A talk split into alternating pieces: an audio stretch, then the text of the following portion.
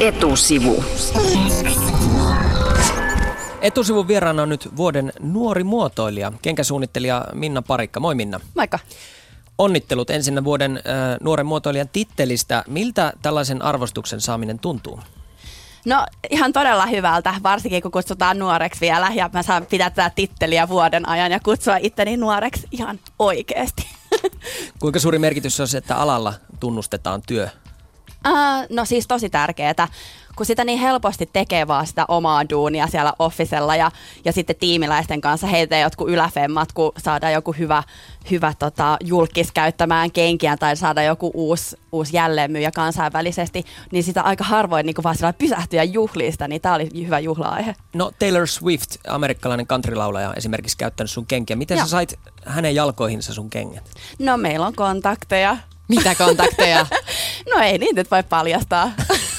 Eli suhteella pelataan myös muotimarkkinoilla. Salaista kähmyröintiä käynnissä. Puhutaan hei kohta lisää modista ja tuosta kansainvälisestä menestyksestä, mutta keskustellaan ensin hetki siis Nepalista. Sä olit keväällä viisi viikkoa siellä vapaaehtoistyössä auttamassa kodeistaan työhön häädettyjä lapsia. Miten tuommoinen niin kun, menestynyt kenkäsuunnittelija, oikein niin kuin bisnesmaailmassa marinoitunut niin kuin bisnesnainen, oikein niin kuin haluaa lähteä Nepaliin auttamaan, tekemään vapaaehtoistyötä? Mm, pitää olla mahdollisimman paljon kontrastia elämässä. Eihän nyt kukaan jaksa pelkkää NS-pintaliitoa ja tällaista muodimaailmaa, joka on kuitenkin aika pinnallista ja, ja tota, ulkonäkökeskeistä. Että kyllä niin kuin oikeasti pitää tehdä asioita, jotka, jotka niin kuin, ö, koskettaa ja mitkä on niin kuin itselle tärkeitä ja myöskin se, että pystyy auttamaan muita. Minkälaista sulla oli siellä Nepalissa? No se oli tosi rankkaa. Heitettiin mut ihan täysin sinne äm, niin kuin syvään päätyyn allasta. Että, et saman tien kun mä menin sinne, niin, niin tosiaan mä äh, tapasin näitä lapsia, jotka on tosiaan kaukana omasta kodistaan, täysin yksin 24-7 duunissa ää, äh, kotitalouksissa ja siellä on paljon seksuaalista hyväksikäyttöä ja väkivaltaa, niin kyllä se oli tosi rankkaa katsottavaa. Mitä sä siis konkreettisesti teit siellä?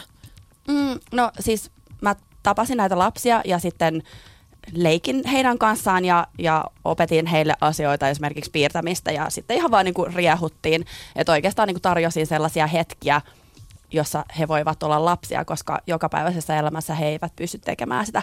Sitten tästä koko kokemuksesta mä kirjoitin blogia, joka löytyy, jos googlaa ähm, rakkaudella Nepalista Minna. Ähm, ja, ja sitten nyt mä istun tässä ja kerron tästä kokemuksesta.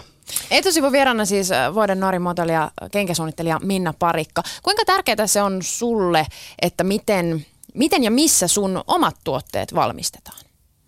Ö, erittäin tärkeää.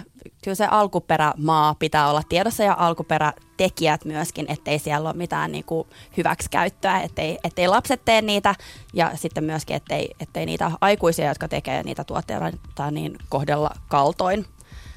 Eli Euroopassa haluan pitää tällä hetkellä valmistuksen. Onko Euroopassa toiminta sitten niin paljon eettisempää kuin muualla? Mm, mä pystyn käymään siellä helpommin ja oikeasti nä- näkemään sen koko tuotantolinjan ja näkemään, että mistä ne kengät tulee ja kuka niitä tekee. Minna, sä muutit lukion jälkeen Englantiin opiskelemaan kenkäsuunnittelijaksi ja työskentelit tämän jälkeen siellä Etelä-Euroopassa suunnittelijana. Maailmaa on nähty, mutta sä oot kertonut julkisuudessa, että ensimmäinen oman myymälän avaaminen Helsingin Aleksanterin kadulla vuonna 2008 on ollut sun suurin hetki henkilökohtaisesti. Minkä takia se oman yrityksen perustaminen oli sulle niin semmoinen mm, henkilökohtaisesti tärkeä?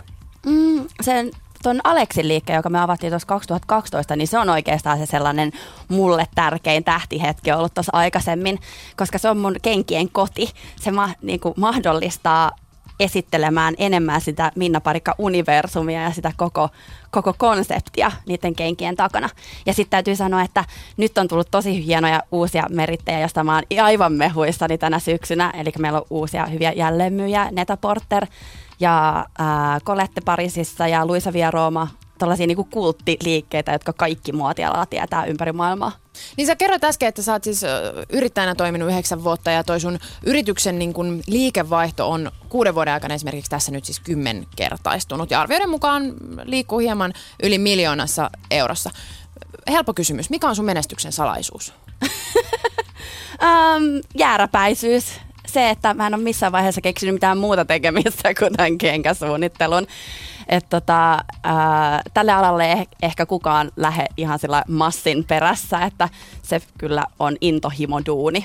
Niin, siis tarkoitatko, että sä et mitenkään elele leveästi, tai elätkö leveästi? Elääkö tämmöisellä, tämmöisellä niin kuin muotoiluduunilla Suomessa jotenkin kuin kroisos? Mm. no sen, jos, jos ajattelee, että, että koko yrityksellä on vähän yli miljoonan liikevaihto, niin eihän sinne kroisoksen lailla edellä, mutta mulla on just sellainen elämä, kun mä haluan. Mä pystyn matkustaa ja mä saan matkustaa työn puolesta jatkuvasti ja mä pystyn tekemään ja harrastamaan asioita, mitä mä haluan tehdä. Minna, sä teet tosi paljon töitä sun yrityksen eteen ja se onkin näkynyt sitten tuloksessa. Me tänään aikaisemmin tässä lähetyksessä keskusteltiin suomalaisista arvoista ja Aamu TVssä elinkeinoelämän valtuuskunnan johtaja Matti Apunen totesi, että Suomessa demonisoidaan yrittämistä. Oletko kokenut tällaista yrittämisen vastustusta sun uralla? En, en kyllä millään lailla, että, että mun mielestä kaikki on vaan todella kannustavia niin kuin yleisesti. Että sitten tietenkin kaikki verotukset ja tollaiset on haastavia ja ihmisten palkkaamiset ja niin kuin, ää, sen henkilökunnan kasvattaminen, mutta yleisesti niin kaikkihan on aivan, aivan mehuissaan ja aina sillä kannustamassa siihen yrittämiseen, varsinkin kun se on sellainen niin kuin intohimo se tekeminen ja, ja myöskin, että alusta saakka yrityksellä on ollut kansainvälinen äm, näkymä niin kuin oikeasti tehdä juttuja muuallakin kuin pelkästään Suomessa. Niin, Minna Parikan kengät valloittaa maailmaa, aiot suunnata Aasiaan. Kerroit äsken tuossa näistä niinku uusista äh, yhteistyötä tai jälleen myyjistä, jotka on siis kuitenkin kansainvälisesti tunnettuja kansainvälisiä toimijoita. Miksi sä suuntaat niin vahvasti ulkomaille? Eikö Suomessa riitä sulle enää asiakkaita? Niin, ei täällä ole tarpeeksi ihmisiä. Kyllä niin aika hyvin Suomessa ollaan tehty se, mitä voidaan tehdä, kun on toi oma liike ja nettikauppa. Mutta tota, ja kansainvälisesti niin on niin hienoja liikkeitä ympäri maailmaa, jossa niin itselle tuntuu niin hyvältä nähdä niitä omia tuotteita, koska ne on sellaisia mestoja, mistä mä itsekin shoppaan ja mä itse katson, että minkälaisia merkkejä siellä on. Tuo alkaa, kun sua kuuntelen, niin alkaa kuulostaa siltä, että sinne kansainvälisille markkinoille meneminen on jotenkin helppoa, että se käy tosta noin vaan, sä oot vaan sinne niinkö? mennyt ja niin se niinku toimii. Onko se oikeasti niin helppoa kuin miltä susta no. ehkä nyt positiivisesta nauravasta ihmisestä sen vaikutelman saa? No siis yhdeksän vuotta on ollut aika pitkä aika, että et nyt tosiaan ollaan siinä pisteessä, että se ei tule yön yli, että sen, sen eteen on tehty tosi paljon duunia ja edelleen tästä eteenpäin pitää tehdä tosi paljon duunia, että pystytään kasvattamaan sitä näkyvyyttä kansainvälisesti ja tekee vielä enemmän forsella sitä juttua, mitä me tehdään tällä hetkellä. No Minna Parikka, sä kerroit, että sä haluat sun kenkien kanssa suunnata Aasiaan, mutta minkä takia juuri Aasia? Mikä siinä Aasiassa on juuri se focuspointti? Onko siellä niin paljon ihmisiä? Suomessa on vähän ja Kiinassa on paljon. Ne tykkää kaikesta kreisistä ja värikkäästä ja hassuttelevasta ja hullusta. Um, ja tota, mä itse asiassa nyt on ollut puoli vuotta just Aasiassa. Mä asuin kolme kuukautta Hongkongissa ja suunnittelin seuraavan malliston siellä. Kävin kaikki liikkeet läpi, katsoin mitä merkkejä siellä on niin seuraava mallisto on, on aika hyvin suunnattu sinne Aasiaan päin, eli sieltä löytyy kaiken näköisiä Aasia-referenssejä. Okei, kuvaile vähän sun kenkiä. Sä sanoit, että kreisiä, hullua ja muuta. Minkälaisia on Minna Parikan kengät? Sä suunnittelet edelleen itse kaikki sun kengät. No sä voit Henkka vaan katsoa, mitä Minnalla on jalassa. Joo, siis siinä on aika paljon crazy ja coolia. Mutta siis niissä on pupun korvat noissa sun kengissä. Joo, eli nämä läpäät, mitkä tulee nauhojen alta, niin nämä on niinku pupun korvat. Niin, eli ihan kuin siellä olisi pupu piileskelemässä siellä kengässä. Ja Aasiassa tämä myy? No todellakin, ja kyllä tämä niinku myy ilmeisesti muuallakin. niin joo, totta. Minkälainen arvo sitten niin kuin on se, että sä oot äh, suomalainen, tai siis että sä suomalaista muotoilua viet ulkomaille esimerkiksi Aasiaan. Onko sekin arvo vai onko se niin kuin se kreiseys ja, ja, ja niin kuin se, tavallaan se tyyli, joka heihin vetoaa vai, vai jopa niin kuin kansallisuuskin? Um, no silloin kun me ollaan messuilla tai tavataan jotain jälleenmyyjiä tai pressiä, niin ne on aina ihan pääpyörällä siitä ihmeissään, että mistä me oikein tullaan. Et yleensä meitä luullaan briteiksi, joskus, joskus meitä myöskin luullaan japanilaiseksi brändiksi ää, ja ties, ties mistä, mutta ei kyllä ikinä ihmiset arvaa, että me ollaan Suomesta. Et se on aina vähän sellainen niin kuin yllätysmomentti, että wow, että et oikeasti, että Suomesta tulee jotain tämän tyyppistä, näinkin crazy ja värikästä ja okay. ei niin käytännöllistä. Eli suomalaisuus ei ole sellainen brändiarvo? Um, se on ehkä enemmän sellainen yllätys, joka kyllä lisää siihen storyin. Mä kysyin sulta aiemmin tuossa, että äh, haluaisit sä olla semmoinen niin kuin, vähän niin kuin semmoinen suomalainen design-kultti, niin kuin joku Aalto Maljakko tai, tai joku muu tämmöinen niin kuin design-juttu, joka löytyy kaikkien suomalaisten kodista. Ja sä olit vähän sillä että en varmana halua olla mikään Aalto Maljakko. Miksi?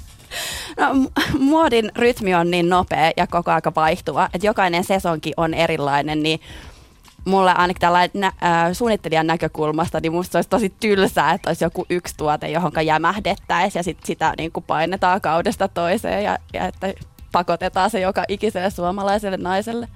Eli mieluummin jotain niin kuin muutosta uutta ja kaikkea niin kuin eteenpäin puskevaa vaan koko ajan. Joo, pitää olla kyllä ajassa kiinni. Tehdä niitä omia juttuja omilla ehdolla ja omalla persoonallaan, mutta silti katsoa, mitä muut tekee ympärillä.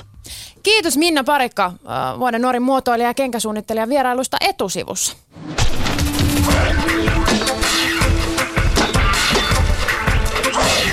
Etusivu.